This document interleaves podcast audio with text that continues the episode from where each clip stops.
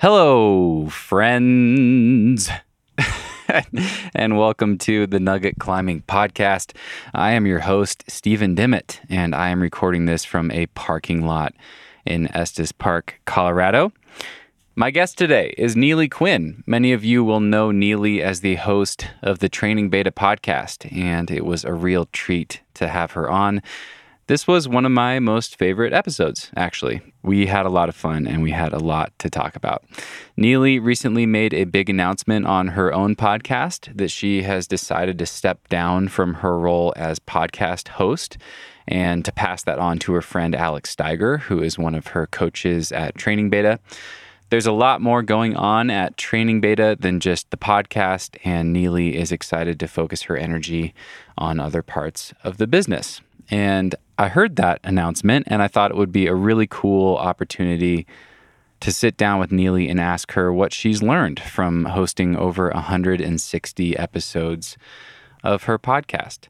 So that was the focal point of our conversation, but we talked about a lot more than that. We talked about Neely's background and where the idea for training beta came from in the first place. And of course, we got into nutrition as well. Neely is a nutritionist and does nutrition coaching through Training Beta. And we talked about her own health journey and how she discovered the paleo diet and what that did for her. And we talked about what her diet looks like nowadays. We also talked about some of the most common food sensitivity symptoms that she encounters in her clients through her coaching. And she shared some of her top nutrition recommendations for rock climbers. And they were pretty simple. It was interesting. I was expecting her to be more paleo focused, but um, her recommendations were a little more laid back than I had expected. It was really informative. Lots of good stuff in this interview and a lot of fun talking with Neely. And I hope you like it. Please enjoy this wide ranging conversation with climber, podcaster, nutritionist, and entrepreneur, Neely Quinn. Cause, cause, cause no one can do it like we do it, like we do it, like we do it. Cause no one can do it like we do it, like we do it, like we do it. Well, cool. I'm I think we're ready to go. I was really curious as I was getting ready for this. Have you what does it feel like to be on this side of the mic? Have you done any other podcast interviews before? Yeah, I have done podcast interviews. Um, I was on the Power Company podcast once, and uh, I did, I've done a bunch of podcast interviews with when I was in the paleo world. Oh, sure. But it's it's it's like nerve wracking. You know, I get really nervous, and you know, you just asked me, do I want to put on headphones? And that's like the first thing I ask my guests, like, can you please put on headphones? And here I am, like, what headphones? so, yeah, it's a little bit weird. Do you get more nervous being interviewed or doing the interviewing? Definitely being interviewed. Yeah, yeah. yeah. Sure. I'm I'm new to that. I've just started doing a few of them, and it's it's really helpful actually to experience it on the other side and realize what it feels like to not have control out of not have control over what someone puts on the internet you know i'm like you, you finish up and you're like did i sound like an idiot like what what did i say was that okay i know I know, especially for me, I can be like a little bit harsh sometimes, which I I hide a lot on the podcast, but sometimes I'm like, did I say anything super offensive? Like so and which by the way, I I guess that episode that I did with Kris on the power company, it really did flare some people up. So watch out, people. Here we go, a spicy episode coming up. Yeah, right. Well, Neely, you and I have quite a number of things in common, and I want to touch on a couple in particular. I was looking at your Instagram this morning, and of course, we both host rock climbing podcasts with you know a lot of interest in training, and we both like to geek out on that, and we both love rifle and the obvious things. But I was looking at your Instagram bio, you know, that little profile that you write at the top, and it says Neely Quinn and it says nutritionist, podcast host, founder of Training Beta. Yeah, we all know that stuff. And then it says also climber, traveler, pianist, and singer. And I did not know that about you. And I don't know if you know this about me, but I was, I've played music my whole life. I did a, a Bachelor of Arts in Music in college. And music's kind of always been part of my life. And I, I wouldn't call myself a pianist by any stretch, but I studied composition. So I had to learn some piano, and voice is actually my main instrument. So I had no Oh. idea that we had that in common. Yeah. That's amazing. That's so cool. Yeah, I did piano in college for a semester and then stopped. But yeah, I've been playing piano since I was 5 and singing since I was tiny, you know. And so I I hear you and it's not something that people really talk about and it's such probably a big part of your life. It is funny. I, you know, I moved to Bend in 2013 and kind of started like my adult life, you know, in a new state. I moved from Washington and no one knew me there. And until I started doing the podcast, almost none of my friends at Smith Rock or in Bend even knew that about me. They had no idea that I had this background in music, which is it's funny how important it was to me for so long and then how completely disconnected it's become from the rest of my Yes. life. Yeah. I totally know what you mean. Well, maybe you need to combine the two and do a singing podcast episode a couple times. I could say the same about you. can can you find any of your music on the internet anywhere? Oh no, no. I've I've always hated performing actually. Mm. I've always only done it for myself just because of the way it makes me feel. And so performing I cannot no. But in if I had had like an alternative universe life, I would have wanted to be like a famous pop singer. totally. Yeah. That's so funny. My my daydream before getting into rock climbing and having like the dirt bagger traveling around living in my van daydream was to do the exact same thing but as like a rock star, you know, like live on the Nice. road and travel and play shows and stuff. Well, so can Yeah. we find your stuff on the internet? Also, no, no, there's hardly Really? anything. Yeah, there might be some like very old recordings from college, but I don't even know if those are still. Yeah, they might be buried. But Well, that's sad. I know, I know. I I have, I still have kind of like this bucket list, uh, future career, maybe a couple decades out, where I want to dive into music and put out an album and stuff. But that's for later in life. I think I'm pretty psyched on what I'm doing now. But it is really interesting. Like I have to wonder for you, do you feel like there's some connection between either singing or just music in general and hosting a podcast? Because Yeah. you have that background, I have that background. Chris Kalous plays music, and so does Kris Hampton. He was a mm-hmm. rapper and music producer and wh- whatnot. So that's fascinating. Like, how weird is that? Yeah, it is weird actually. I never thought about all of the people who are into music and climbing, but I have thought about that a lot actually and I feel like um for me as a classical pianist, um for me I it, it was projects. Like from the time I was 5 years old, I would each piece was a project and you practice it and you break it down into pieces and like smaller pieces and you work on it and you break your back doing it and and then it's done and you memorize it and it's amazing um, and so i think and it's just problem solving and i feel like that's exactly what climbing is for me at least is having projects and breaking them down Hmm. what do you think Yeah, that totally. Yeah, I think that's really interesting, and you totally nailed it. There's also this kind of element of creativity. I was, I'm always more focused in, uh, I, I guess, a balance. I studied music theory, which was really interesting, and then composition. So there was always this kind of exploring the new within the framework that you know is laid out for you, and learning the rules, but then learning how to break the rules and that sort of thing. So. I don't know. Maybe that's like the creativity of on-siting or something. I don't know what to c- compare that to.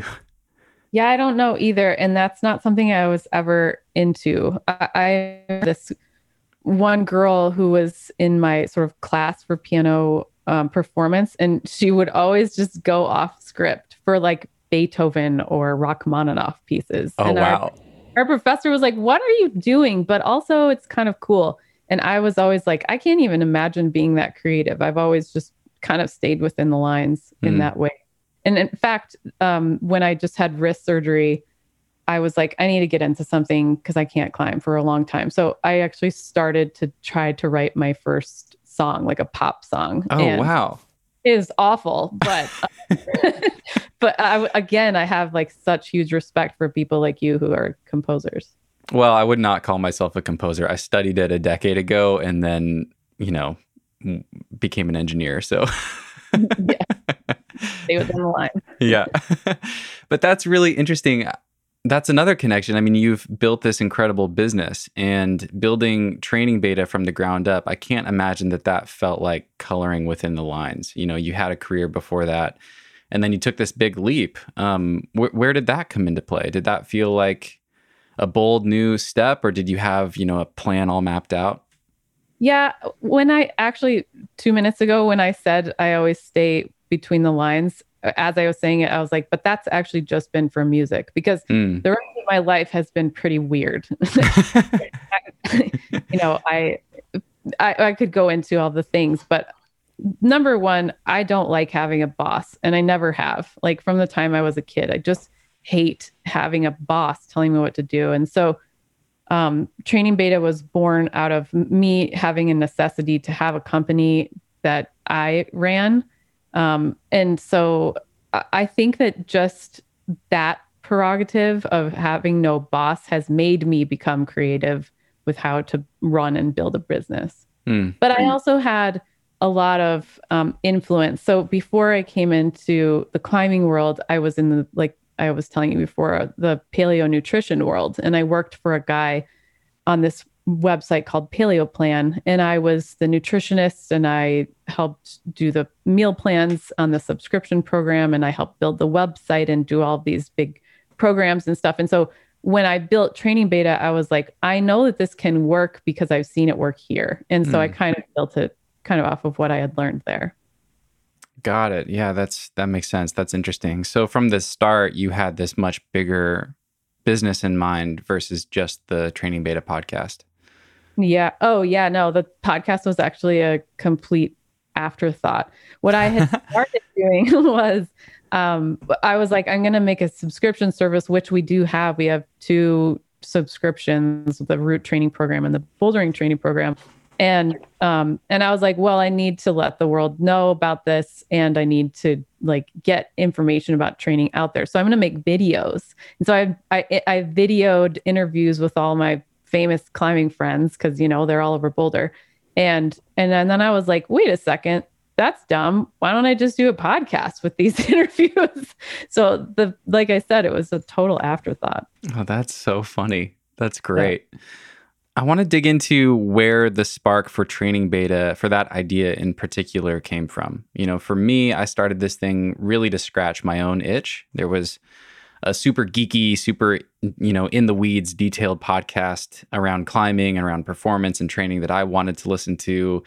And I finally just decided to make it myself. Um, was that was it similar for you? Did you were you scratching your own itch with the training stuff, or were you just talking to people and perceiving that there was that was where a need was, and you could build a business from that? Where did the idea come from?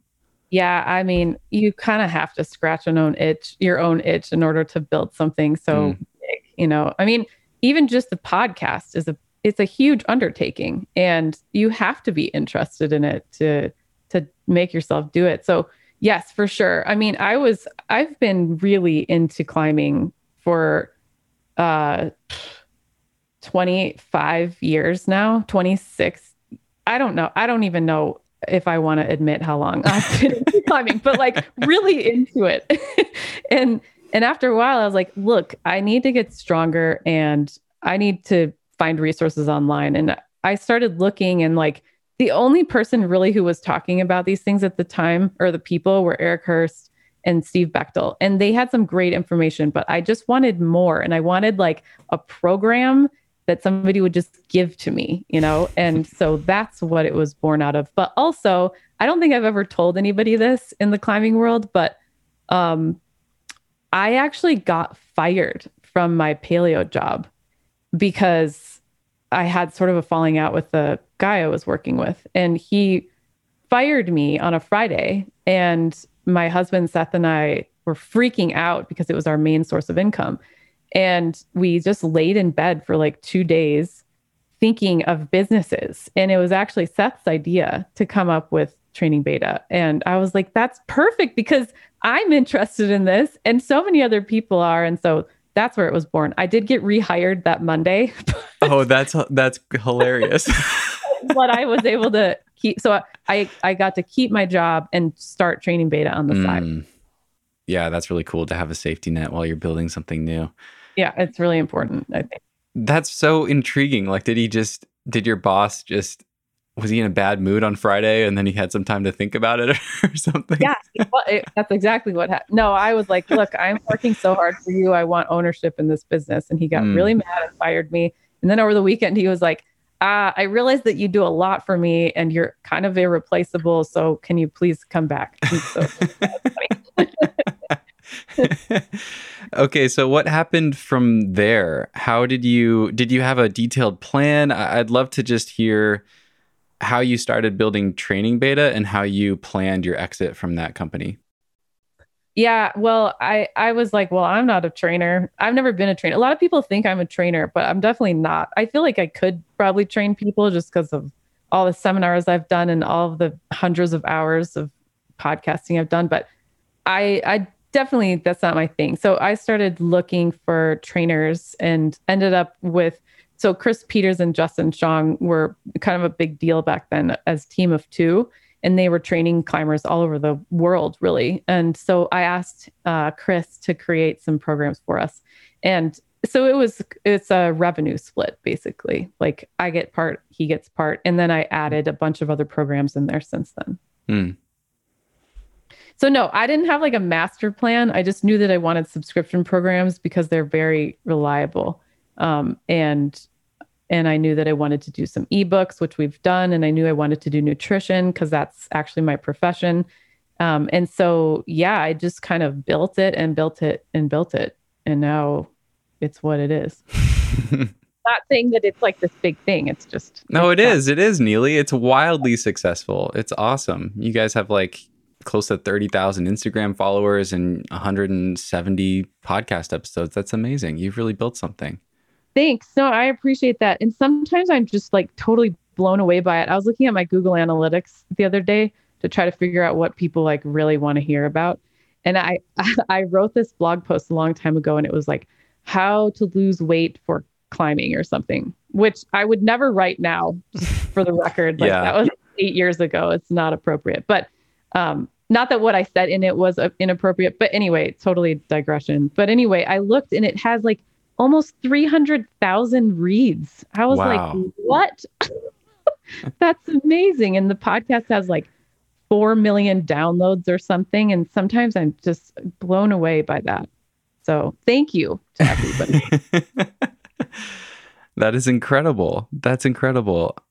And I mean, that, not to go down this rabbit hole, but I think that is interesting. That article, you know, like you said, it's not necessarily appropriate to to talk about that. You know, we've we have this great documentary that um, Carolyn Treadway put out, Light, and all that stuff, and people are talking more about eating disorders. I've talked about that myself, but it is interesting because you know people still want to perform at their best, and they still some of them want to lean out and lose some body fat, and you know try to target a a performance window to climb their project. And I think I think we have to find this is something I've been thinking about a lot as someone who's talked about an eating disorder. Like there's got to be some middle ground where we can help people get healthier and perform at their best and teach them how to do that in a healthy way so that people don't do what I did and make all the mistakes I did and end up with an eating disorder.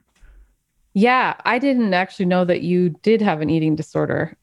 That's really cool that you were able to come out and talk about that. And I'm sorry to hear that. No, it's okay. It's it was really um, performance oriented first. I was really obsessed.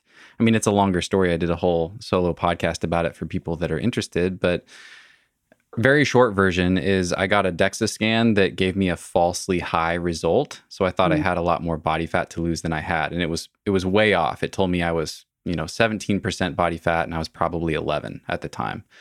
So I really started targeting this specific number on the scale because I thought I could get there without losing much lean mass and I thought I'd be healthy at that weight.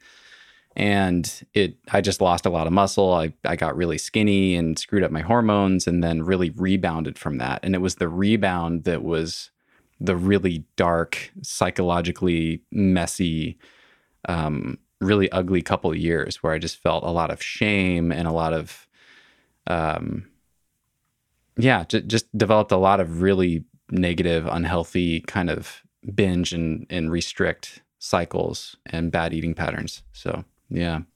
Yeah. And I think that a lot of people can relate with you, honestly. I am wondering, did you get a bunch of feedback from people who were like, thank you for telling your story? I've I've gone through similar things. Yeah. Yeah, definitely. The support's been really amazing. Yeah. Yeah. But And I've gone through it myself. And I think it's super important to talk about these things and just be open about it because part of your shame was just like probably not talking about it with people, not being out in the open with it, not getting help from people. And I think a lot of us go through that. And it's crazy too, because when you start restricting like that, it just affects your mood so much. And so it's like this deep spiral that happens where you feel crappy and then you restrict more and then you feel crappier and then it just like goes on until you're like wait i have to stop this. So yeah, there's a lot that goes into it but but on that topic i do like yes it is super important for people to not try to lose weight in an unsustainable way um, and to learn how to do it sustainably if they want to do it. And i think we're all learning that like you can be healthy at any size. There's no reason to like body shame people. We're being more sensitive now i think with our language about body sizes. Having said that though i have plenty of clients who really do have a legitimate they they have room to lose fat. And there are always going to be people who come to me saying i want to lose 5 or 10 or 20 pounds and they legitimately can with without being unhealthy with it. And so i don't think that it's shameful to talk about weight loss um, or fat loss especially as climbers like it does make a difference. And yes we can strength train to compensate for it. But if we do have some weight to lose like why not? Especially if we can do it in a really sustainable way. And that's what i try to do with my clients who want to lose fat is like get them to have energy you know sleep well drink plenty of water eat good food that's going to nourish them and help them recover and on top of it lose a little bit of fat very in a slow way so I, I know that that's maybe going to set some nutrition practitioners off right now. And, but uh, it's just the reality of it. No, you're, you're never going to have people like always accepting their body all of the time. It's just not going to happen. Right. And like I said, that's what I've been thinking about a lot lately. Like having put out that episode, that was a really important message for me to share. Like, hey, you know, don't worry about this to the extent that I was, just give your body what it needs and trust that it's going to get stronger. But then on the other side of the coin, I really want to empower people who do want to change you know their health and their body in some positive way because i almost I, I worry that we've kind of gotten into this mode where we're taking away some of that agency from from people who want to change their bodies you know and, and be healthier than they've been in the past so finding that Right. balance and, and talking about both sides of that i don't know how to do that yet i think that's really tricky Yeah, I think it's tricky too, but I I feel like it's my responsibility to be able to talk about both sides of it without, you know, being afraid to because I feel like that's where we're going to is is we're we're afraid to even discuss the idea of losing fat. And for some people it works very well and it's sustainable and it's and it's fine and they feel happier and they climb harder. So and then and then there are plenty of people who I work with on the flip side of that who are like, I climb five eleven and I want to lose five pounds so that I can climb, you know, 512. And I'm like, look, that's the least of your worries, you know, like there are, we also need to get our priorities straight and understand that weight is definitely not everything. And most of it is strength and a lot of it is our mindset. Mm. So, yeah, I think it's just a balancing act, like you're saying. hmm Well, I want to dig into the nutrition side a little bit. And another thing that popped onto my radar looking at your Instagram bio is that you're an author. And I had forgotten that or missed that. And I was I got really curious. I'm like, okay, did she write a book about training beta that I missed somewhere along the line? And I Googled it and I found your uh, the complete idiot's guide to eating paleo. And I think Yeah. this predates all of training beta and and what you're doing now. But I'd love to hear a little bit more about what you were doing uh, before this. I think this was when you were at paleoplan.com Yeah. and your background in nutrition. And, you know, is that something that you wanted to integrate into training beta or yeah, I'd, I'd love to hear more about your background with that and what you're doing before. Yeah, for sure. I I started a blog on my own um, because I was trying to be a nutritionist in Boulder, just seeing clients face to face for a long time, and I'm not very good at self promotion, so that didn't ever pan out. And that's why I went online with Paleo Plan, and I had discovered paleo worked really well for my body before that, and I was like, oh well, I'm going to get into this community. So then I went with I, I got with Paleo Plan, and I started writing a lot for that site and the Idiot's Guide people at Penguin, they recruited me to write that book. And so I did that. And it turns out writing a book, at least for me, was not very lucrative. It was a lot of work and it was something I've always wanted to do because I've always been into writing. Um, but I, I've never written a book for training beta because it's just, I don't know, it just doesn't have the payoff that I need while also trying to run a business. You know, to, it it took all of my time to write that book for like four months straight. Um, and again, I would never take that back. It was an amazing experience. But I, um, yeah, that's kind of where that came from. I'm not sure if you have specific questions. Well, I guess I'll read a little clip from your bio. Um, I was reading your Amazon bio when I found that book, and this is the second half of it. So, Neely graduated from the University of Wisconsin, Madison, with a double major in psychology and zoology. After graduation, she became sick with various symptoms. And after a couple of years of unsuccessfully going through the conventional medical route, out of desperation, she finally came to nutrition. She changed her diet, and when her symptoms started improving, she realized the profound impact that food has on health. Eating paleo has helped her improve her health even more. She moved to Colorado from Wisconsin in 2001 because of the opportunities there for rock climbing, and she lives in Boulder there with her boyfriend and dog. They are paleo too. yeah, they are. um, yeah, I I did. I had I've just had like really weird health stuff since I was about 19. It all started when I went to the Potrero Chico, actually, when I was like 21 or 22, and I drank the water there, and I got, I think I got a parasite or something. Mm. But I just never really got better. And then my digestion went down the tubes. I had terrible skin issues. I had like awful, awful acne as an adult. Um, I I had itchy skin. I was dizzy all the time. I was tired all the time. I couldn't digest anything. I went mostly blind in one of my eyes. Oh my god. Yeah, it was like really intense. I got this is when the, the my depression started because I was so scared. I just didn't know what was wrong with me. And so I went to this health food store in Florida because I was staying with my aunt just trying to recover. And she was like, "You need to change your diet." And take these supplements. And I started doing that. And I was like, oh, this actually works.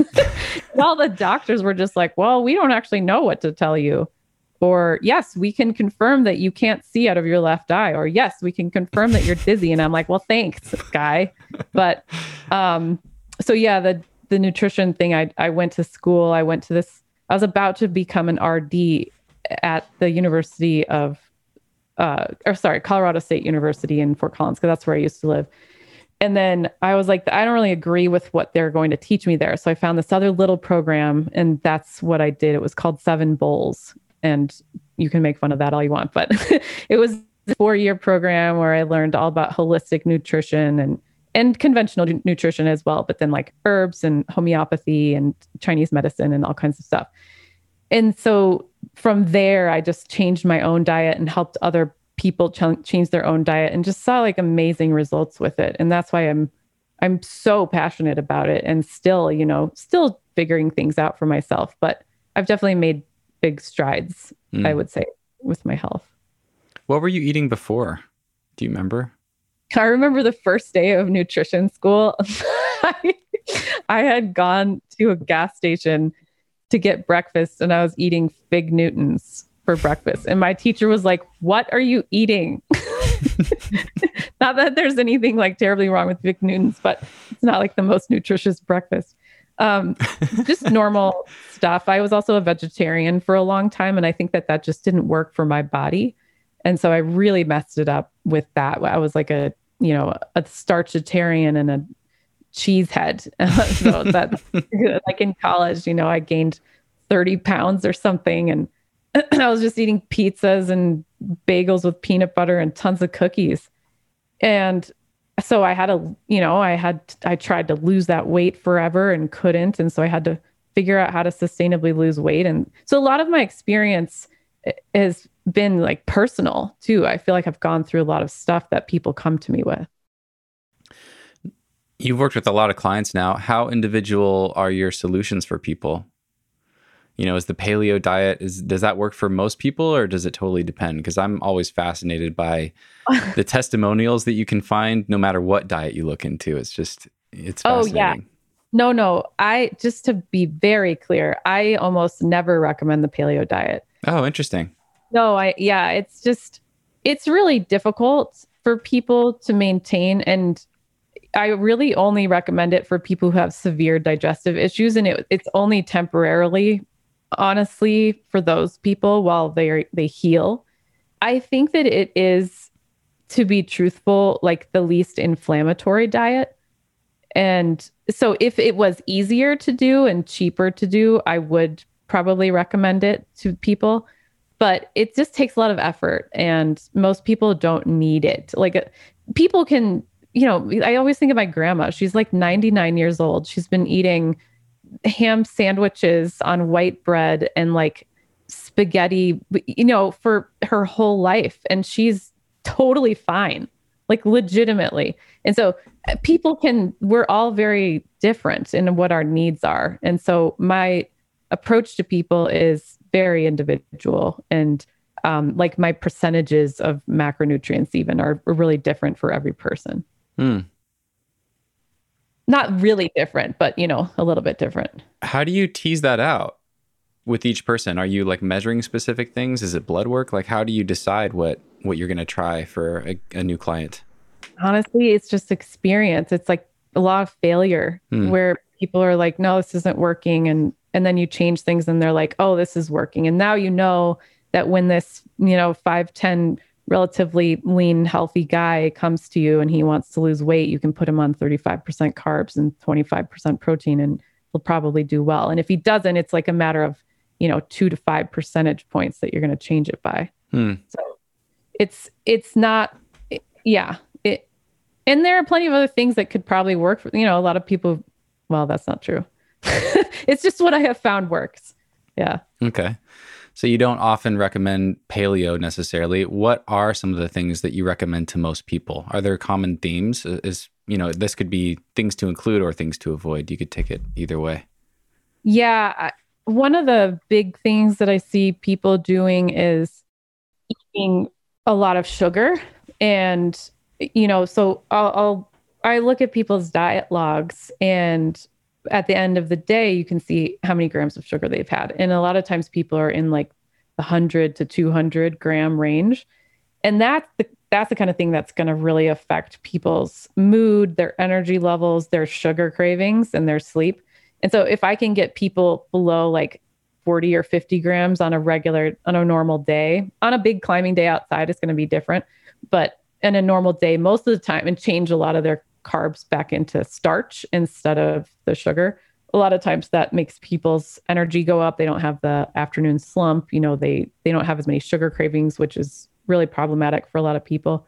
And then protein is usually too low for people. I normally see people come into me between 10 and 18% protein. And I like to get it between 20 and 30 per, for most climbers, just because we're we're trying to either recover or fuel recover from or fuel for activity. And so we've got to keep it high. It's okay. not high. It's definitely not high, like, so, but it, higher than what what they're normally doing. What would those percentages be in like grams of protein per day? Yeah, so roughly. I like to see a minimum, unless it's a really small person, like my size or smaller. I'm I'm five, five feet, five one. I don't know, somewhere in between those. But I like to see a minimum of 100 grams a day. And you can even do that on a plant based diet. You just have to be focused on it a little bit. And for a bigger guy, you know, you're looking more at like 130, 140. So that means that you're breaking it up to like 30 to 40 grams a meal and then some in your snacks.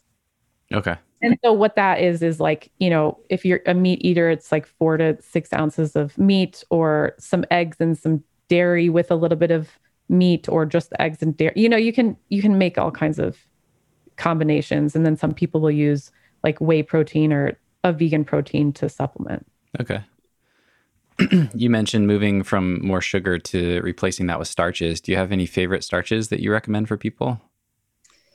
Um honestly that depends on the person. And a lot of times people will be like well i know that when i eat bread i don't feel good or i know when i eat oatmeal it kind of messes with my stomach. So i just go with what people can tolerate but it's basically anything fluffy and delicious you know like your ri- rice or uh, bread or pasta or and i'm not a super fan of gluten. Like i think that a lot of people could do better if they didn't eat gluten because it it can be pretty inflammatory for a lot of people um, in weird ways. Like a lot of times people will just have fatigue from it or they'll get skin issues from it and Mm. things that they don't really cor- uh, correlate with food.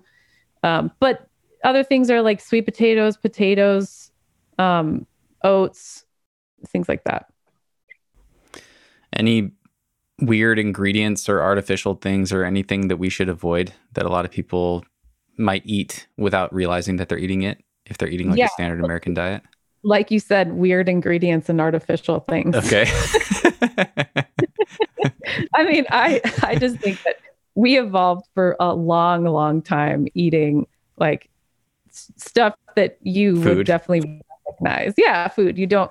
There's just no reason to, on top of all of the other environmental chemicals that we're exposed to, to also just be trying to put it into your body. Mm. So, and and a lot of times those things are hidden, and you, you know you don't know that acesulfame potassium is is um, a, a fake sugar, and so you you kind of have to just look at ingredients and be like, do I know what this means? No, okay, then I'm not going to eat it, or I'm going to look it up and take the time to do that.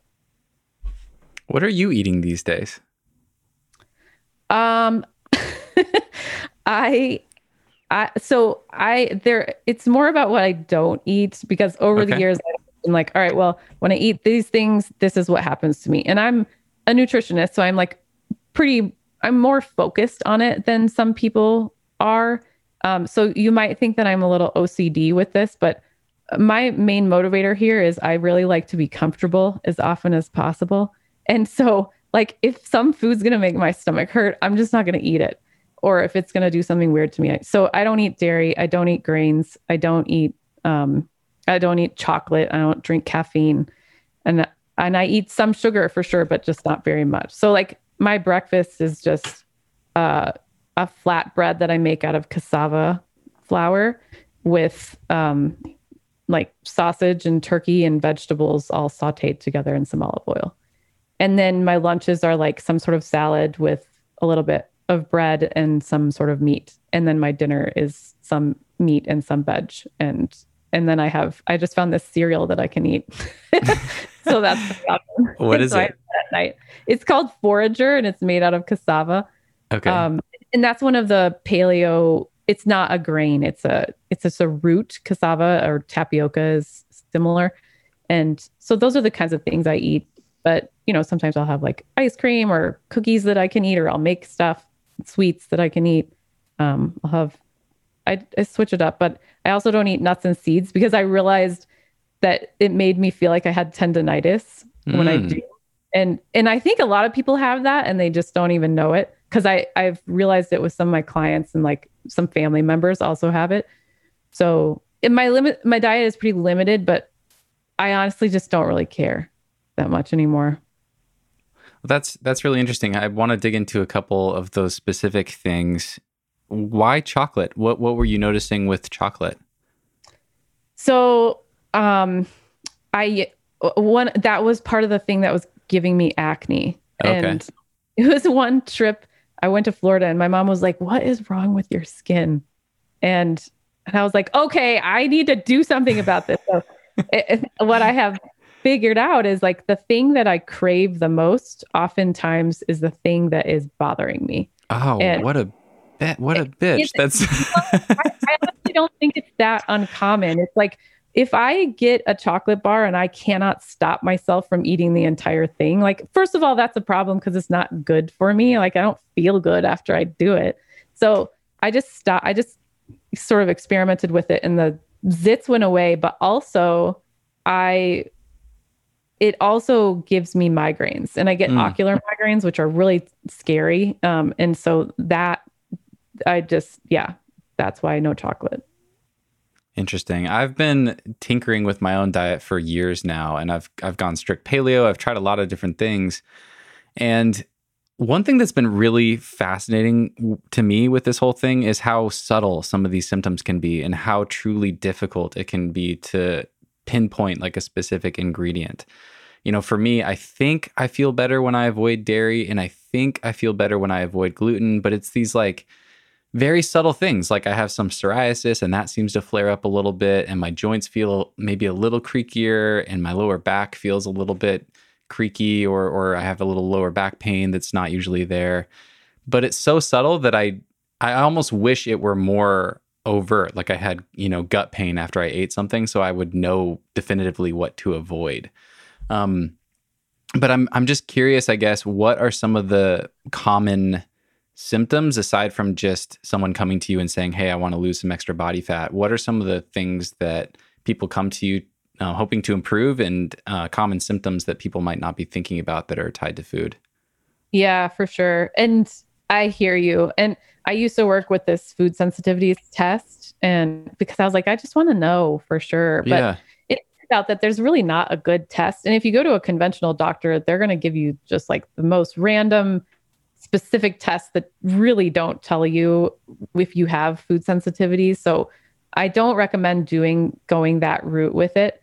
It's easy to just experiment. And even when I did do those tests, it was like there were so many false positives and so many false negatives that then you're just super anxious because you think you have a pineapple issue, but you don't. I can't eat anything. I know, yeah.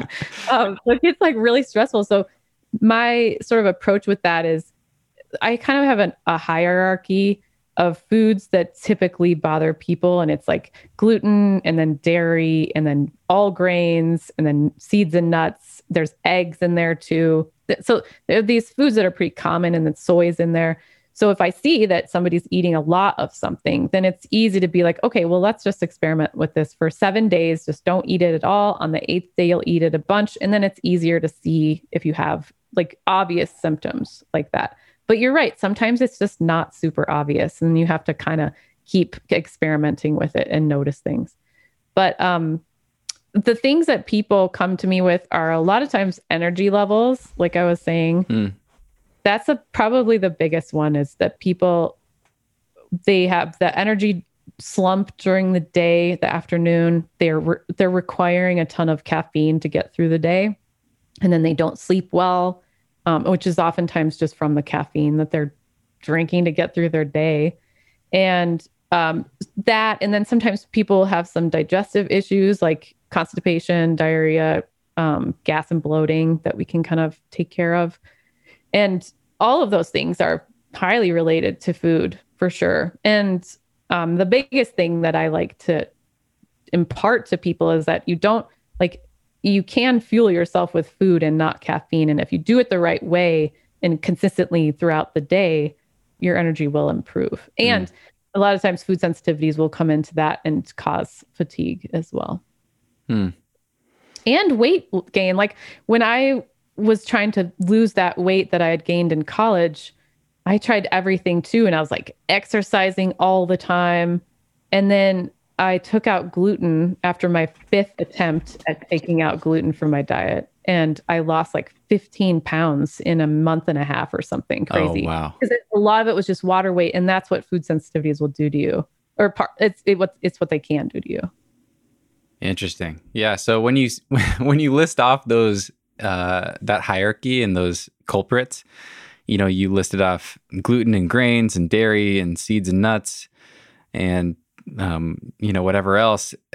I- I'm guessing a lot of people listening to this are going to be like, "Well, damn, what do I eat then? Like, what's left to Oh, eat?" Well, no, I mean that's like the hierarchy of you figure out one, and this is only if you have major complaints, right? If your life is good, don't do any of this. Yeah. it's a pain in the butt. But if you have a big complaint, then yeah, then you look at like, what am I eating the most of, and is this in the hierarchy? And then just experiment with that one single thing Okay. Experiment with all of it. Like that's really stressful and it's mo- it's really confusing. Because then what? Then Mm. you've put one back in for three days and continue eating this whole different weird diet. So just one at a time, unless people are very sick. And then I'm like, all right, we're taking these three things out and we're gonna see how you do. Okay. How would you guide someone through like an elimination like that? Like, say, I'll use myself as an example here. So I don't have any major complaints, but like I said, I have a little skin issue that I'd like to clear up. I think it might be dairy. I think it might be gluten. I've gone off both of those, um, you know, quite a lot over the last few years. I still eat some nuts, which I could try eliminating. How long should I go away from you know, if I if I were to just remove tree nuts, for example, how long should I go off of that, and then how would I bring it back in to test it? Well, that would actually not be my first question for you. My first Okay. question would be you said that you went strict paleo for a while. Did you do that? hmm And you didn't eat grains, you didn't eat dairy on the, in that time? Right. And did your psoriasis get any better? It got a little better. It didn't totally go away, but it did improve. And was there something that you added to your diet in that time that you weren't eating a lot of before? Mm, I was probably eating more coconut products and more avocado and probably more nuts. Yeah. So these are the kinds of questions that I would ask to try to get to the bottom of it. It's like what has worked in the past, what makes it worse, um, and then go from there. So what I would probably do is if you've gone off dairy before and haven't seen a big, you know, if you've gone off both of them and you saw a little bit of a response, but not completely, then I would probably take out the nuts and the dairy and the gluten.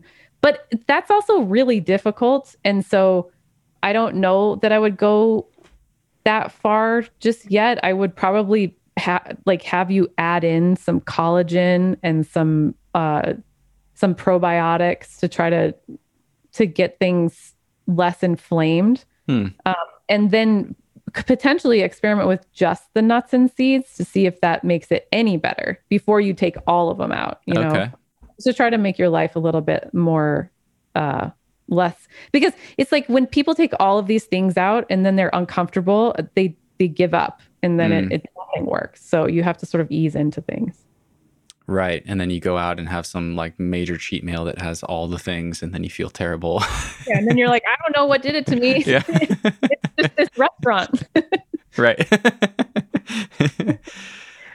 yeah Okay, so that actually leads into a listener question that I had from for you um, about collagen. This is from Pogo Stick Joe, which I, I love that name, and he writes, "What does Neely think about the efficacy of supplementing with collagen for strengthening fingers and or preventing finger injuries?"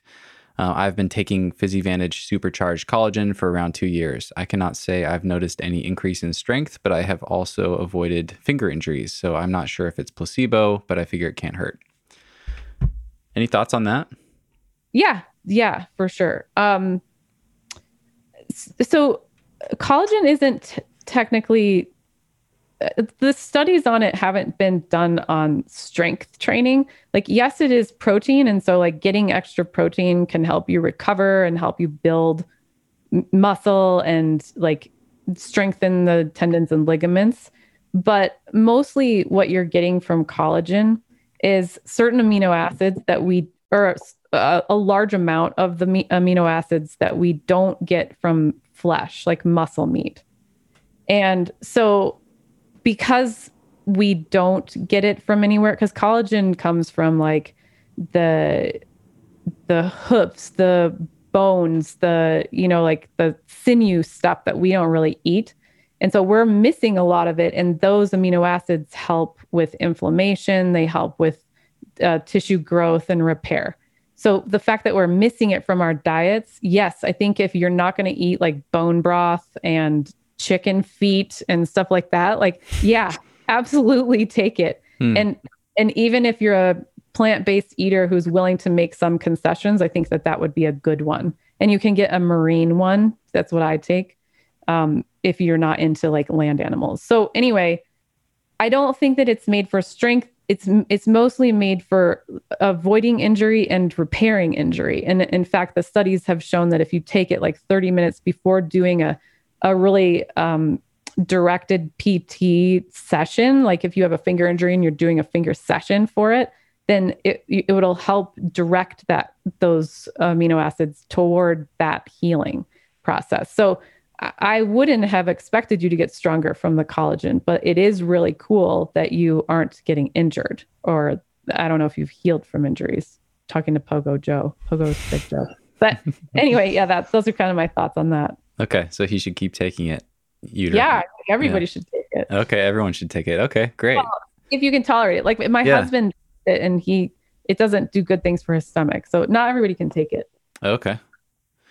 So you mentioned that as a recommendation for me, and then probiotics. What would that look like? You know, I'm, i know that there's some probiotics in yogurt and in kombucha, and I know you can take supplements as well, but I've never looked into that whatsoever. So, do, what would you recommend for me, or for someone who wants to, you know, improve their digestion or some of these skin issues or whatever else?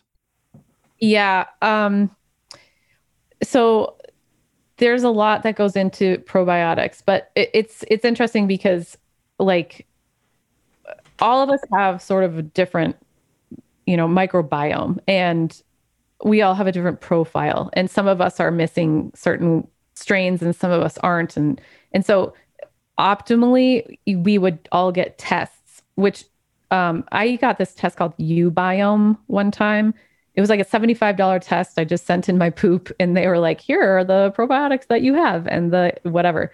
And it turned out that I had like none of the two major ones that we all get from probiotic supplements. Like as a nutritionist, I was almost offended by that. I was like, what? How is this possible? So I think that it's really important for people to know what they're missing and then take what they're missing.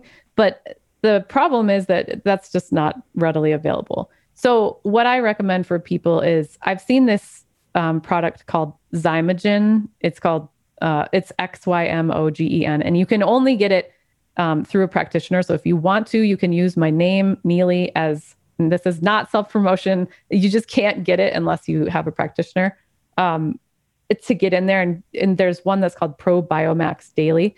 And I've seen it work for people who have like severe constipation or severe diarrhea who had been taking probiotics off of the shelf of a grocery store and they didn't do anything for them. And it's so you have to get it from a good source, first of all. And then as far as like the yogurt and the kombucha, and for me, like I get this uh, inner eco, which is like a coconut water based probiotic. All of those are going to have different strains in them and they're not necessarily going to have those two big ones that we're all looking for. Hmm. And um, so I recommend having a big or like as many sources as possible. But the problem with yogurt is that it's pasteurized. So a lot of those bacteria are killed.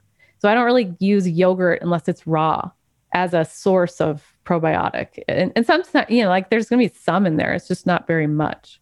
So that was kind of a long winded answer to that. But they're all going to have some in them, but um, you need to be like really consistent with it and go out and eat some dirt too, because that's where some of them live. Go out and eat some dirt. as, climbers, as climbers, I think it's cool that we're always like getting in the dirt because it's it's important. I think. Yeah. Do you think you climb harder in Rifle if you eat the dirt from Rifle? Does the specific dirt matter? I don't know, but we should tell the people there that that's the case. Okay. Well, how is nutrition a part of TrainingBeta these days? Is that something that you envisioned from the start as combining these worlds? Yeah, well, so what I've done for a long time is just see clients since 2013 I've been or 14 I've been seeing exclusively climbers as my clients and um and then now though I'm sort of stepping away from that and I'm pretty much only going to be seeing people through my nutrition program. And this is blatant self promotion. I, I'm opening yeah, please. My, my, program next month in August. And um, if you are interested in working with me, you can go to trainingbeta.com slash nourish because that's going to be the name of the program. But i did it last year and i had like 75 people go through the program and it was actually incredible how much um how much benefit they could have without seeing me for hours at a time. We have we ha- i had like 15 minute office hour sessions with them and then group calls and then they have this big program that i pre-recorded in there so they have like you know almost five hours worth of videos to watch about the basics of nutrition for climbers and i think that that's the the way for me to make the most impact because there really aren't that many nutritionists who are specializing in rock climbers who are also like really avid climbers themselves Mhm. so um, that's kind of where i've gone with it That's so cool. I, I would love to hear more about TrainingBeta, how it started and evolved. You know, you mentioned doing the podcast as an afterthought, and now it's wildly successful and has 5 million downloads. Did that, was that a surprise to you? Did, did that become like kind of the most successful backbone of this whole thing? Or um, I guess that's the part of TrainingBeta that I've always been the most exposed to. So I'm curious, um, what surprised you as the company started to take off and evolve? yeah, that definitely surprised me. I didn't expect it to grow like it did, but at the time, it was just me and Kalous who had Hmm. climbing podcasts. Uh, that's the Enormocast for anybody who doesn't know. Um, and so uh, I think people were just sort of hungry for information. And I was really surprised. I think in the first month I had like a thousand downloads or something.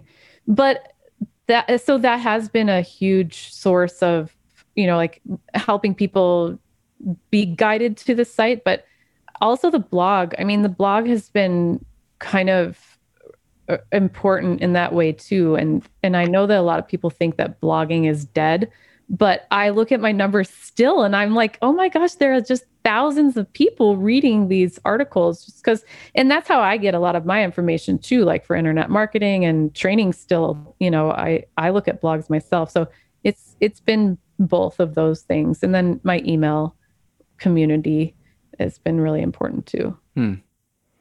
And how did you start to collaborate with people as far as uh, the business? Is that something that you had in your mind from the start, or did you have to wait until like you reached a certain amount of revenue to be able to outsource some of this stuff? I mean, I know you have a couple people contributing to your blog, but can you talk me through kind of the evolution and, and some of the big steps along the way with TrainingBeta?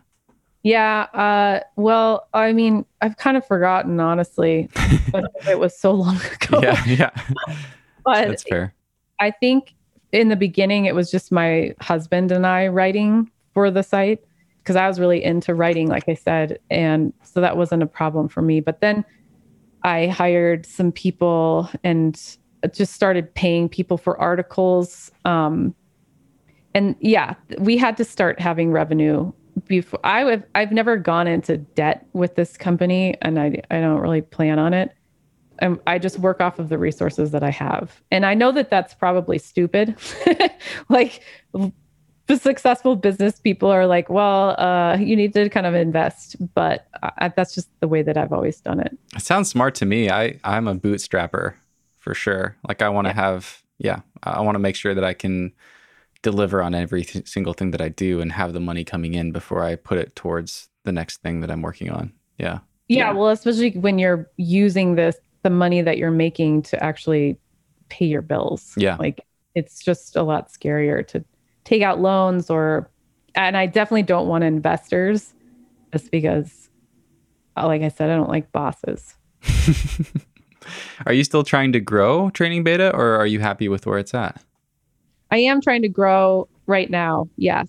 That's part of why I took a step back from the podcast is so that I can focus on having a plan for it instead of just winging it all the time um, and being on like a regular schedule with things instead of just climbing all the time. And so, yeah, I'm like, well, I'm at a certain age and I should probably be more successful. So that's where I'm going with it now. really divulging a lot to you guys. that's that's funny to hear you say that that you probably should be more successful by now. Do you mean with the business or with your climbing or what do you mean by that? Because from the outside it seems like your business is incredibly successful.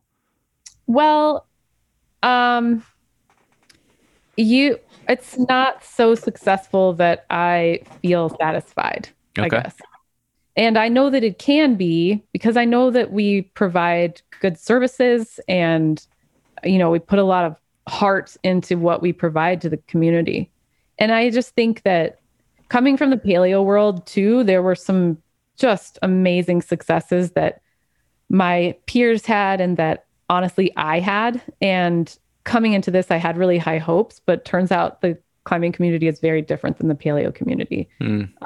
So it's been definitely a, it was a steep learning curve being like, oh, I can't do that here. You know, like Mm. people are people are much more discerning here. They're more skeptical, you know, it's harder. It's harder in the climbing world. That's really interesting. So you had like a pretty high bar when you started this company. I, that's fascinating to me because I'm coming from the opposite, where I'm like, oh my god, someone downloaded one of my episodes. Like maybe maybe someone else will too, you know. And uh, I've struggled with having too low of a bar and and realizing like, okay, I have this amazing opportunity to grow this thing and build this thing and and serve more people with it and create a career for myself and I really want to do that but it's hard for me to believe that it's possible.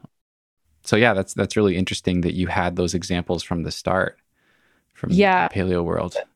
Definitely. You know, I was in masterminds with other business owners who were making like, you know, 70K a month. Right. and there were months when I had made that at Paleo Plan. And so it was, yeah, it was definitely a rude awakening, especially because as a business owner and a climber who's so into climbing, it was, it's easy to just be like, mm, I'm just going to go climbing today and Mm. this month. Bye. were you were you able to do that? Have you been able to balance building this thing with your own climbing? Oh yeah. I Awesome. mean, it's been the best. And that's been That's great. Source of motivation for me to continue it because I've helped Matt Pincus do that. And, Mm. you know, Shayna Savoy does our social media and like other all all the other people along the way who this business has supported and they're all climbers and they're all getting after it, you know. So that was a big part of why I wanted to do this. But yeah, I mean, I've spent months in Europe and months in the red and months at, at rifle and, you know, take weekdays off to go project things. And it's been amazing. It's been dreamy. Hmm. And I know that I'm very fortunate because a lot of people try to start businesses and it just doesn't work. I think I was just in the right place at the right time with Hmm. a little bit of know how, you know? Yeah, you you did have a little bit of know-how, but I think I was thinking about this actually as I was looking at your website and thinking about this interview and thinking about my own podcast and how that's grown and I mean, how much of it do you think comes down to just deciding like having an idea that that is a need that is going to serve people, but then just deciding to commit to it long enough to make it work? You know, cuz so many people kind of half-ass a new podcast and they put out a couple episodes and then they wait a month and then they don't or or you know they start a new blog and it fizzles out really quickly um, yeah. yeah how much of it is just committing do you think I think it's pretty much all just committing. And and I think that my husband is a good um contrast to me because you also have to have an entrepreneurial spirit and I know that that's a cliche thing to say but my husband wants a boss. My husband wants security. He wants a paycheck. He wants, you know, benefits and he's willing to go through the struggle that uh, so many of your listeners go through to get that. And that is the trade-off for his happiness. Whereas through the first 4 years or so while we were running it together and he didn't have that he was miserable. And Oh, i was wow. like oh this is going to be fine. It's totally fine. It's totally working. And, and if this doesn't work then something else will work you know like i'll just have to do this and this and this. And and so i was always very sure. I've always been very sure of it and so I I think that you have to have like some sort of ridiculous um, delusional confidence in yourself. he was always like, "Are you sure? I'm getting a job," and then he got a job. Thank God, because that's that's a great thing to have in a couple with one entrepreneur and one um, person with a job. yeah yeah that having a having a bit of stability and a safety net there what does he do now he works for Salesforce. He's a software engineer. Okay. Yeah. Very different. Very different. Yeah. he also helps me. Like TrainingBeta wouldn't exist without him. Like he created. Okay. I want to ask you more about the podcast in particular. You know, you just stepped away from this role of the host and you talked about why you've got all, you know, this new pr- nutrition plan you want to focus on and uh, this larger business that's now much bigger than just yourself. But I, you know, you've hosted more than 160 episodes with amazing coaches and world class performers and climbers and all these incredible people. And I would love to hear what some of the biggest takeaways have been for you. Um, and, and there's so many ways we can tackle this, but I guess I'll just leave leave it with that for now, and then um, I can ask more specific questions. But have there been any top things, most memorable, either training things or life lessons or anything that have come out of all these episodes for you?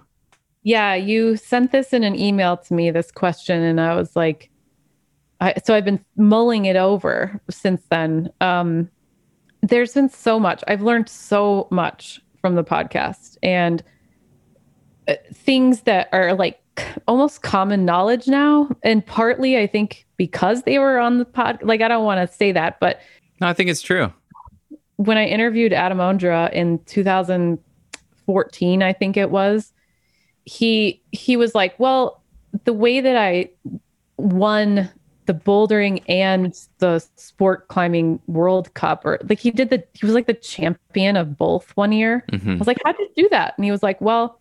The stronger you get, the more endurance you have. And he explained it, and I was like, "Oh my god, that is brilliant.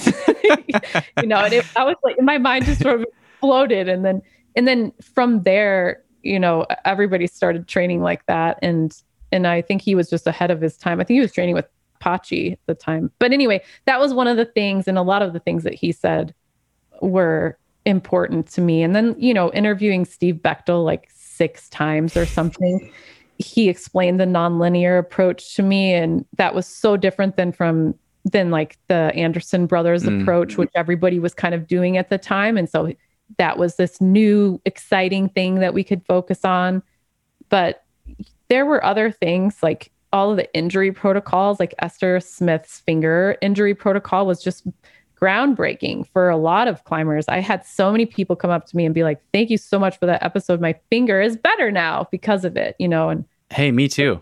I'm gonna Oh, include. good. yeah, seriously, I had my my worst finger injury to date. It was a really bad ring finger pulley injury, and I, I mean, this is only like three or four years ago, but there was almost nothing on the internet at the time for really how to recover these things, and I had the hardest time believing that it was going to become 100% again someday. But yeah, it was her loading protocol from your podcast that really helped. yeah, it was incredible. And when she laid it out, I was like, this is just so opposite from what we think we should do, which is just rest and tape and ice and ibuprofen, you know? And so uh, those kinds of things and, and, you know, mindset stuff too. I've done a lot of mindset podcasts and they've really helped me, you know, be a better person. yeah.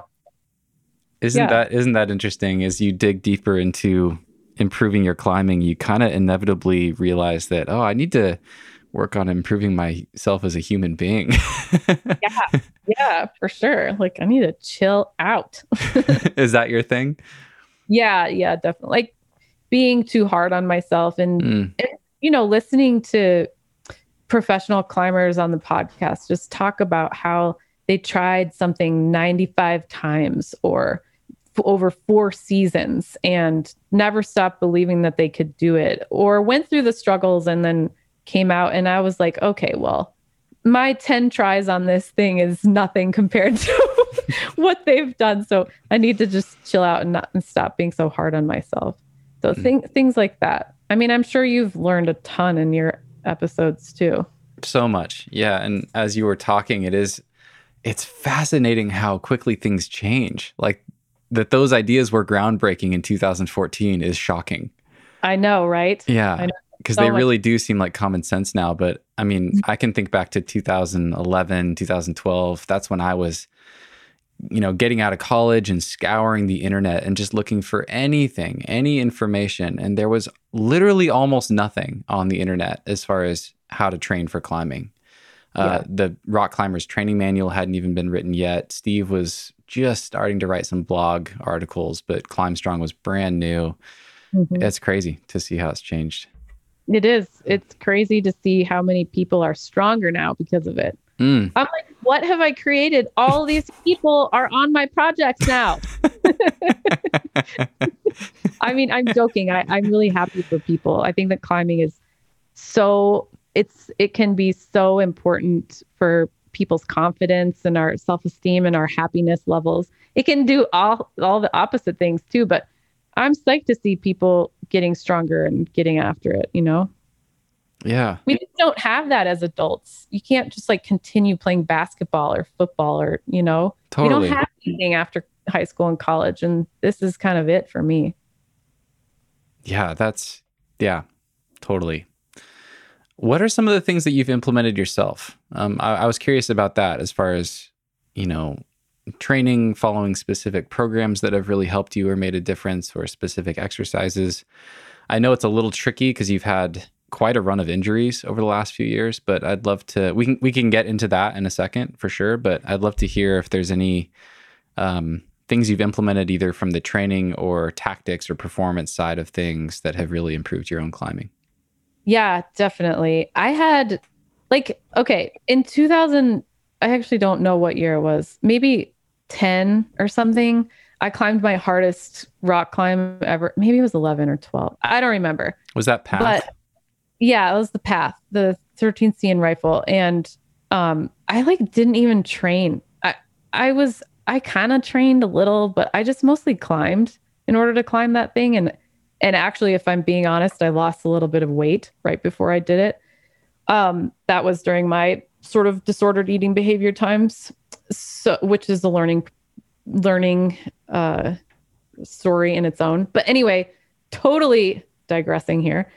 Um, I forgot what I was even talking about. Oh, what I did to the train. So I then had those injuries. I had left shoulder shoulder surgery, right shoulder surgery. had to come back from those each time, and then um, in 2018 and 19, I got the strongest I think I've ever been, and it was because it's so funny. I do all these podcasts, and I'm like, well, I could make my own training program, but instead, I asked my friend Alex Stiger for a a program and she was like okay do this so i just did it and i got really strong so like trx a finger protocol and deadlifting some shoulder presses and wrist curls i think really really help with endurance like forearm endurance for me Hmm. um, and then not even doing that many laps or anything on climbs just climbing hard as often as possible and bouldering and I've never climbed or trained more than like four days a week. So it was just a matter of getting on a program and being really consistent with all of those things. so the wrist curls, what did, was that like with the dumbbell? What did that look like? Yeah. Well, I started doing them because I actually got this weird tendonitis in my forearm and I went to a PT and he was like, Well, what hurts it? And I was like, Well, wrist curls probably. And he was like, Well, do wrist curls. and, that, and and to just to bring that back to what I've learned from the podcast, like Tyler Tyler Nelson talks all about that, you know, for overcoming injuries is like finding the thing that hurts it and then doing that. Um, and and I'm gonna misstate what he says, but so I was started doing wrist curls and I realized that my endurance was getting stronger. And so it's with dumbbells. I started with five pounds and made my way up to 20 pounds in like a matter of a month. And all of a sudden my endurance was just much stronger and my forearms got better. So Wow. that made a big difference. I recommend that to anybody. And then reverse wrist curls too, because it's good PT for Okay. us. What was the what was like a rep and set protocol that you were doing with those? Do you remember? I was just doing three sets of 10 okay. on each side. And I'm now I'm doing those for um, my wrist rehab, and it's definitely helping Okay. for my wrist too. yeah, you had wrist surgery. Yeah, I had wrist surgery in November, and then in January, and then in May of this Dang. year. Yeah, That's a lot of cutting. it's a lot of cutting. It's all in the same line. They cut the same Dang. line three times. oh man. Yeah. In hindsight, were were the shoulder e- either of the shoulder injuries or the wrist injury were was any of that stuff preventable? You think anything you wish you'd done? Yeah, I I've talked about this. I talked about this in a podcast episode with Alex Stiger actually recently, where we talked about our injuries. But um, the shoulders were, I was totally fine, and then I did one of those paleo. Um, I did like a big project for Paleo Plan, and I was working like 100 hours a week for three weeks, Oh, and over a laptop on the floor, just hunched over. And all of a sudden, both of my shoulders were just totally effed. And I couldn't climb, super painful. And I had bone spurs and torn labrums. And I'm sure my labrums had already been torn, but I think the bone spur, I think my shoulders just moved and, and I couldn't move them back. And then the wrist, yeah, like I, at, with the pandemic, I was like, I'm going to do a TRX handstand as my pandemic goal. And then I did it. And then my feet were in the TRX straps and I was in the air and I fell. Oh and no. so I just tore the ligament off my bone in my wrist. Oh and my I- god. I'm, like pretty good at handstands, you know? And so this was like next level challenge for me. Um, but yeah, I should never have done that. It was so dumb and I was so scared to do it. And I should have just listened to myself. Damn. Did you film it at least? Yeah, I did. I filmed me doing it. And then five seconds later, I fell. Mm. It was so stupid. oh man. Have you shared that? Because that might go viral. Yeah, I put it on my Instagram. You Okay. I'm sorry. you can tell you're bummed. Yeah, that's rough. So where are you now? Are you still recovering from the wrist? Yeah, the wrist, I don't think it'll ever be the same, but and my other one got messed up in it too. So I'm I kind of deal with PT with both of them. Okay. I kind of gave up on climbing for a while there. Um and now I just this week I got psyched again. So I think I can come back. Like I don't doubt that I can be as strong as I was or stronger. But it's just going to take some time and motivation. I just got lazy, really. Well, I imagine that's really hard. You put so much energy into your climbing. I'm using podcast air quotes in a way, just doing TrainingBeta and having all these conversations and putting out all of this content. How have you dealt with the ebbs and flows in your own climbing motivation? I imagine that's been a challenge along the way. You've been doing this for years now, years and years. Yeah. Um I uh, there were times i like a decade ago where I thought to myself if I quit climbing I'm going to lose everything. Like uh, you know when you get low motivation and you're kind of like who am I without climbing? I want to kind of explore that. And I I would get really scared that I would like lose my friends and lose my everything. And over the years I just realized that like it doesn't really matter how into climbing I am. I'm people are still going to love me and I'm I'm still able to do this business even though it revolves around climbing. Um and I've just gotten easier and easier on myself about like kinder to myself about my motivation levels and I just let myself take breaks when I need to. And having those surgeries has been really you know confidence inspiring because even though I had to take off months from climbing and like literally lose all of my muscle, I could come back and be stronger than before. Hmm. So even in my 40s, you know, like people think that once you're over a certain age, it's over, but I've never been stronger than when I was 41. So That is awesome. That is Yeah. great to hear. How did so you talked about 2018 19 and that plan that you followed from Alex. How did that play into your climbing? Um, I mean, I went to the red and had the best season I've ever had there. And that doesn't mean I was doing anything impressive. I like, you know, did a 13A and almost on site at a 12D, which was really good for me, and did a bunch of 12s on site. And I was and then I I also was working on Tomb Raider that year, which is a 13D and rifle that I had spent a couple seasons dabbling with and I had never done very well on it and I was just consistent and got stronger and was able to make really good links on it before the season was over. My goal was to two hang it and I did that. So, I mean, I'm not like I, I understand where I lie in the pecking order of climbing, but for me, it was a really, really good year. And I was able to do like 13B and 13A really quickly that year, a lot. Yeah. Well, no, that's that's incredible. Um, and the pecking order of climbing has gotten so ridiculous that you, you can forget sometimes that you can still be proud of that. You know, that's Well, that's pretty awesome. Like your best friends are Paige Claassen and Jonathan Siegrist. Right. You know? Who am I? I- totally. Yeah. I feel I get the imposter syndrome all the time doing what I'm doing yeah. for that same yeah, reason. definitely. And that, that's why with the podcast and the site, I've always just thought of myself as like a conduit for information. I've never thought of myself as an as a elite climber. You know. How do you think about Tomb Raider now? Does that still feel like unfinished business? Um. Yes, but I also am okay with never getting on it again. okay. if I get to the point where I'm like really strong, then I'll get on it. But I would like to, you know, climb 12C again and 12D and then do my first 13A again and 13B. And if I can do a 13C again in my life, I would be really happy. But also, this surgery, I've been like, if I don't ever climb those things again, I'm also okay as a human being. Like, I am enough which I've never really been able to say before. Mm, that is awesome. I'd love to ask you what has helped you get to that place emotionally and mentally. Is there have there been any resources, uh, specific books that you've read, or, or anything that you've done to work on that side of things? Because I think that's something that is incredibly relatable for a lot of people listening. Yeah.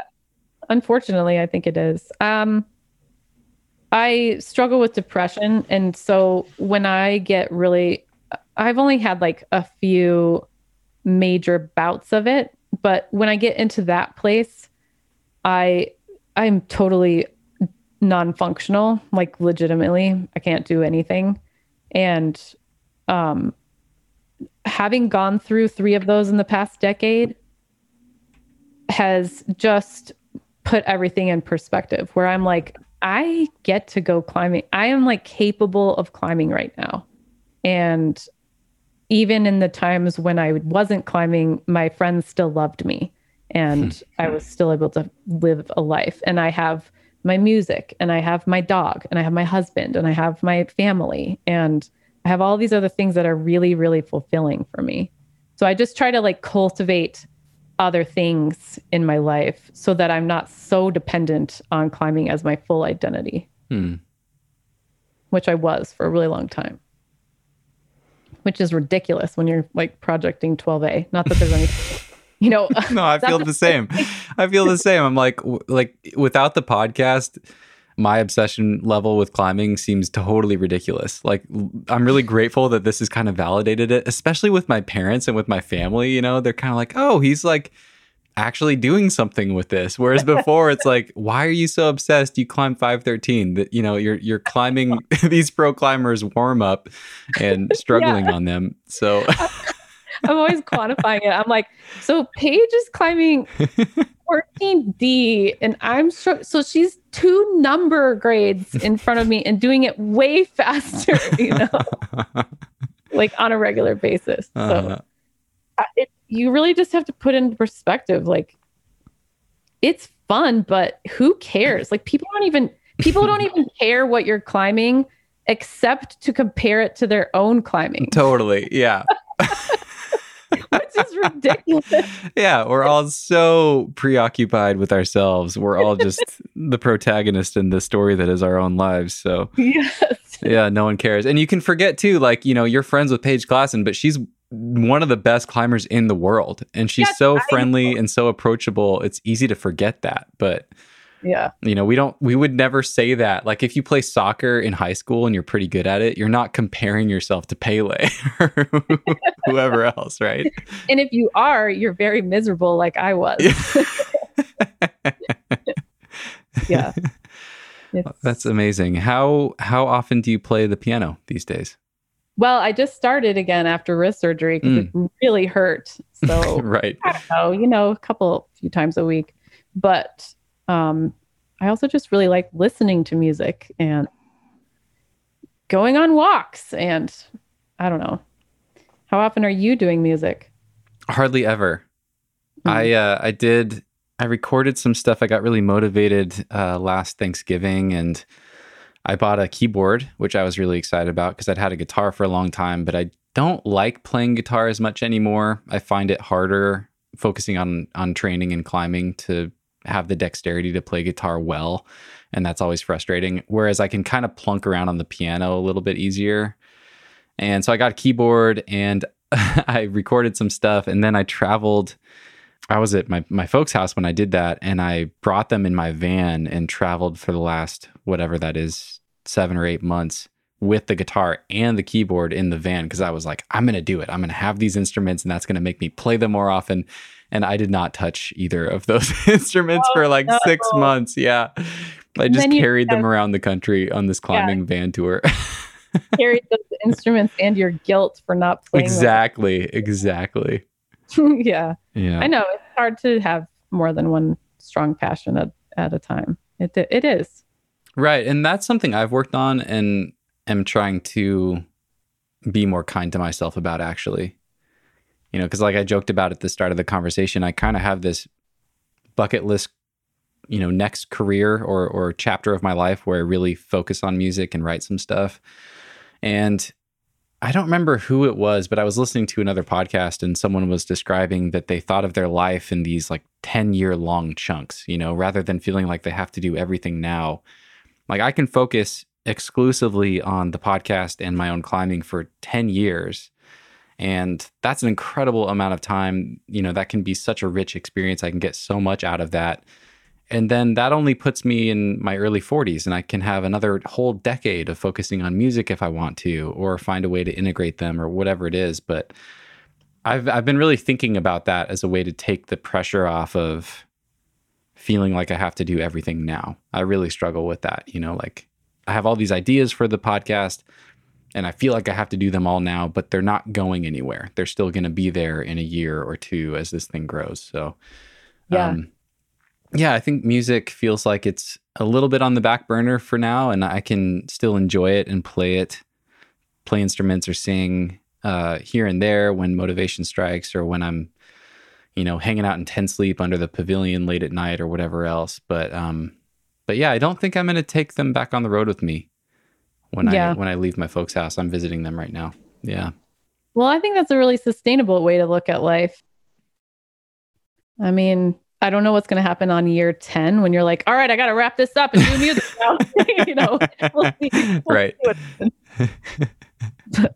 like that. At least it's nice to not be overwhelmed by the idea of it all the time. This is a random question. This goes back to your Instagram bio. Do you have a favorite reality TV show that you're watching right now? Yeah. There's this show. Oh man, I'm going to forget the name of it, but it's on Hulu and it's about this these people in Ireland who take old Irish buildings including castles and renovate them. It is amazing. Oh, wow. that is so cool. I'd love to see a renovated castle. Yeah, but I'm also into like you know, The Bachelorette. I have people over every week to watch it. and I mean, I I started that trend in Vegas too. You started what? That trend in Vegas too. People have there's a bachelor and bachelorette party every week in Vegas because of me. this girl. Still going strong. Yeah, still still going strong. Wait, why did you ask that? Did you know that I was into reality TV? Did I say that somewhere? yeah, it's on your Instagram profile. Oh, right. Got it. mm-hmm. Yeah, I know. Pretty dorky. My husband thinks I'm really lame, but I don't really care. well, you and like half of the world, so it's it's fine. and are you guys in Boulder or Denver these days? We bought a house in Longmont Okay. and we love it here. I didn't think I would like leaving Boulder, but it's really nice to have a home. Um, Mm. But we're also maybe about to buy a house in Vegas so that instead of having children, we can have a house and go there in the winters. Is that the decision? Either children or a, another house? well, the decision to not have children was an easy, uh, yeah, an easy justification for the house in Vegas. And also having that stable job that, that my husband has really helps with that too. So mm-hmm. Mm-hmm. Can I ask about that? I'm I'm fascinated by that because I'm 32 and I think growing up I always wondered if I'd want to have kids and it always felt like maybe but never a clear feeling either way. And the older I get, I think the less I think the more I'm leaning towards like I think I really want the freedom of not having kids. And I feel a little weird about that. I don't know why. Maybe it's how I was raised or cultural or whatever else, but was that an easy decision for you? Did that always feel like a clear? A, No. no. Okay. two weeks ago i was uh two two weeks ago i asked my husband if i'm 43 i was like so if we're gonna do this we should probably do this um or we should adopt and i was like looking into adoption so i i definitely have gone through periods where i thought that i definitely wanted to have a kid um and then definitely not and then definitely and so i've gone back and forth but my good friend Robin Meslowski just made me see it very clearly for the first time. And she was like, look, she's a very quantitative person. And she was like, if 40% of you wants to have a kid and 60% of you doesn't want to have a kid, then you just don't have a kid. But it's not 100% either way. And that's Mm. okay. But I was like, oh, and that's exactly the percentages that it always is. And so I'm just like, it's just a clear decision for me. Because even when I'm looking into adoption, I'm like 40% into it. So no, I think it's one of the hardest decisions in the world for most people, for a lot of people, for some people. And there are a lot of societal pressures, especially for a woman. Hmm. And will I regret this decision? Maybe, but it's just right for me, especially as a person who deals with depression and anxiety. Like I'm just not fit to be a mother sometimes. Hmm. Oh, thanks for sharing that. That's that really resonates, and I can't remember who said it, but someone once told me, like, drawing the same distinction. It's not that you want a kid or don't want a kid, because I always, I always kind of felt like, what is wrong with me that I don't want children? Is that make me like a bad human being, or what's the deal with that? But he's like, no, that's. He's like, I want kids. I think that'd be a beautiful, enriching experience, but I really, really don't want kids because I really want that freedom and all these other things that that that um, that that path leads to. And for him, that's the, the not wanting kids wins out just by a little bit. It's that 60 40 that you're describing. And, and that really, yeah, that really resonates with me. That's interesting. Yeah, yeah, it is interesting. I'm so glad she said it. But I get it. It's not an easy decision, and it's easy to feel like you're a bad person or whatever. But Hmm. I don't know. I, yeah, like I said, I don't want a boss, and I think kids are your boss for like 20 years, right? And I really like sleeping. Like I really like. I, I like really sleeping too. I know. yeah i i love babies but kids uh, not as much Tell me about Willa. ah willa is our little puppy and she's six months old seven months old and she has made my life very bad at times um, but also very good She's only going to be a boss for a year, not 20. yeah, but we lost our other dog zala last month oh, Um, I'm sorry. she- Thanks. Yeah, she was 13 and she was perfect. And so it's very difficult. I'm always like, why can't you be more like Zala? So- she's really sweet though. That's a project too. I was like, oh, can't climb. May as well get a puppy. well, that's interesting. What are some other ways that projecting has played into your life? I mean, everything. I like doing puzzles. I like playing Scrabble. I like learning all the Scrabble words. I like, uh, I don't know, even just training is a project. You're like, how much stronger can I get? I guess uh, designing my house. We renovated our house and I did like most of the design work on it. Um, those are all like awesome projects and even decorating my house. I, I, I was talking to Stiger about this and she's like, I'm just, my brain, I have to have an obsession. And she does like, it's either chess or breakdancing or climbing. And I oh, think that's an both- awesome combo. yeah, I know. She's amazing. But I, I think we're both like that. And that's why like we get stuff done. So where's Longmont again? Remind me, it's nearby Boulder, Oh, it's just- Eight minutes away from Boulder, just Ah. north. How many minutes? 15. Okay. I had a listener question about that. This is from Howard, and he writes, Yay, Neely. As a fellow Denverite, I was wondering what is your favorite local gym and what is your favorite local front range crag? Uh, I I've always gone to the BRC, the Okay. Boulder Rock Club, and I've never really strayed much from that. I started going to Evo in Louisville for a while, but I haven't really been there for a little bit. And then my favorite crag, I I have a hard time motivating around here, to be quite honest. But I do love the Flatirons, and I went to Staunton the other day, and I really love it there too. So, but I, I think the Flatirons have like really interesting rock. Yeah, yeah, they do. I'd like to climb. I'd like to climb there more. It looks really appealing. I've never been to Seal Rock, but that looks really cool. Yeah, there's the best 13B in the world there. Oh, Done. really? Late great Derek Kroll. Yeah, super Tuscan. It's amazing. Oh man, I would. I'll have to go climb that. Yeah, Yeah. for Derek. That's Yeah. great.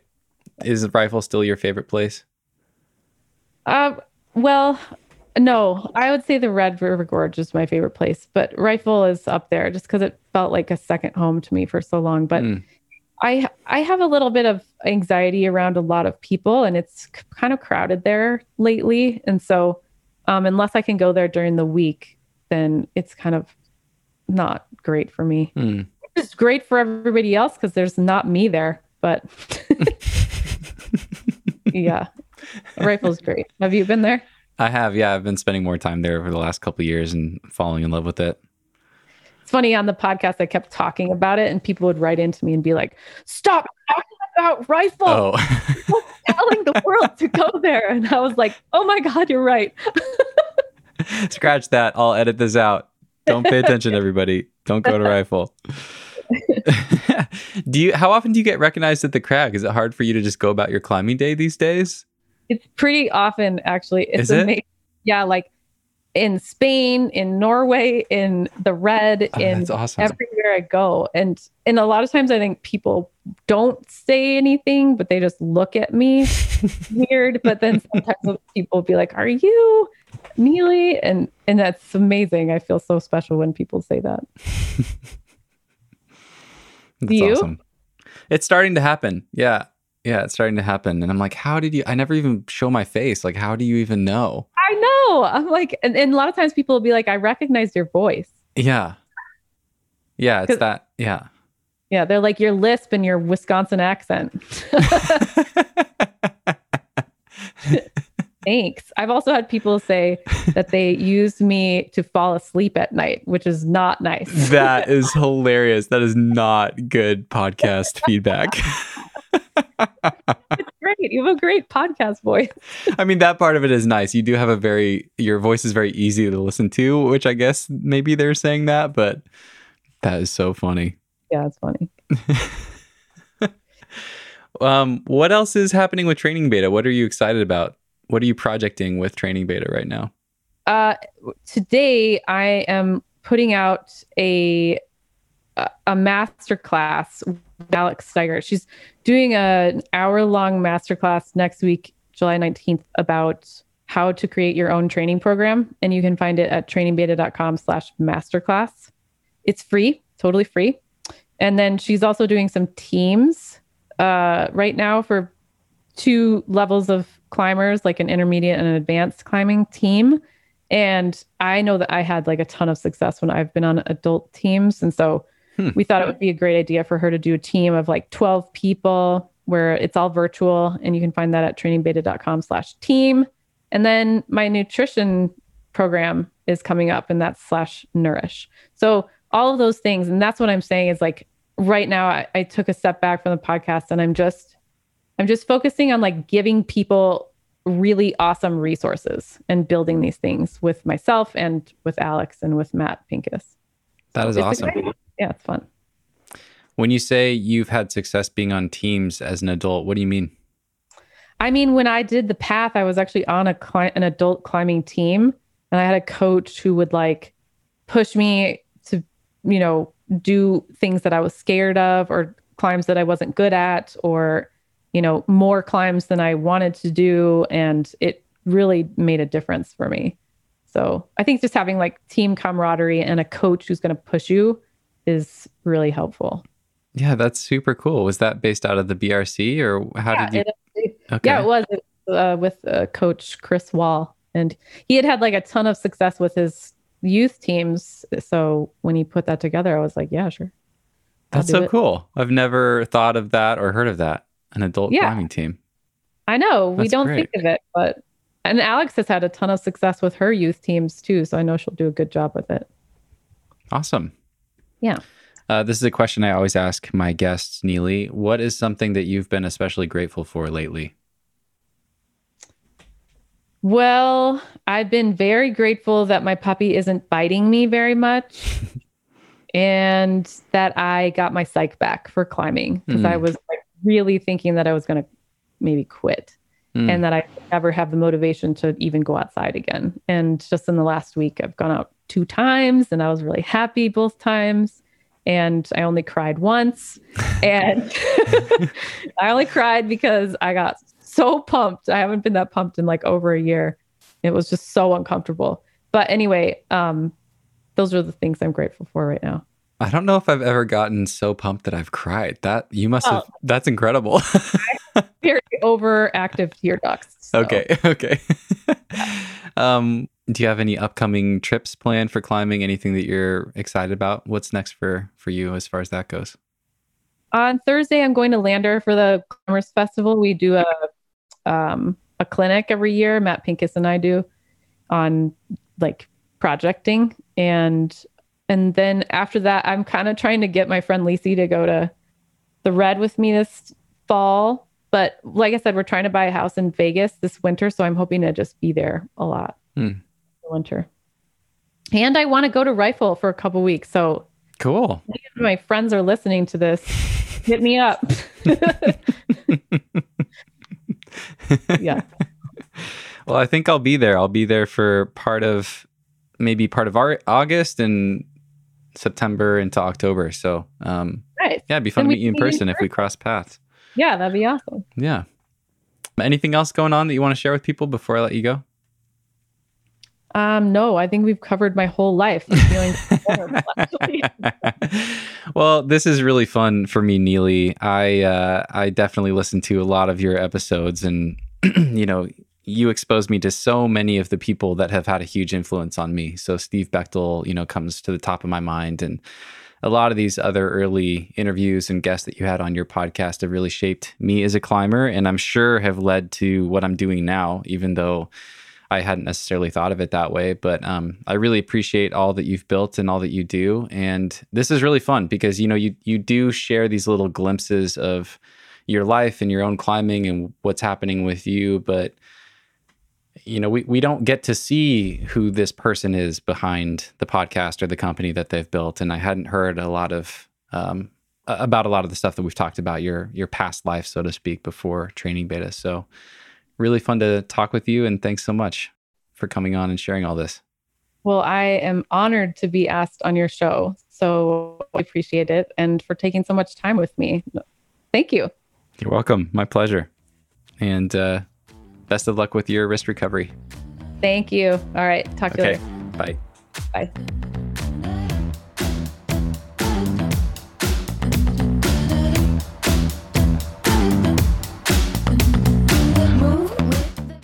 Hey, friends, I hope you enjoyed that episode as much as I did. If you want to learn more about anything we talked about, I linked to all things TrainingBeta in the show notes at thenuggetclimbing.com, which you can find a link for right there in your podcast app if you scroll down. And as always, if you are loving the show and would like to help out, I would be honored to have your support. You can learn more at thenuggetclimbing.com slash support. There are a couple of ways to leave one-time donations if you want to do that. Or, of course, you can become a patron of the podcast. That'll get you access to more than 20 bonus episodes so far. And that will also get your questions featured in regular episodes, like you heard in this one. I'll let you know who's coming up on the show, and you can submit questions anytime. We are just a handful of patrons away from our first big goal of $2,000 per month, which is amazing. That is a huge milestone, and I'd love for you to help us reach that goal. Every dollar truly helps, and it means a lot. Thank you so much for tuning in today. I hope you all enjoy the final weeks of summer here in the Northern Hemisphere. And for those of you listening from far away places, I hope you're enjoying some winter sun temps down in the South. I really appreciate you guys and can't thank you enough for all of the ways that you guys support me and the Nugget Climbing Podcast. Much love to you all from Steven, still here in this parking lot, hiding in my van until the weather clears so I can go climbing. Thank you guys again. Have an amazing week, and we'll see you next time.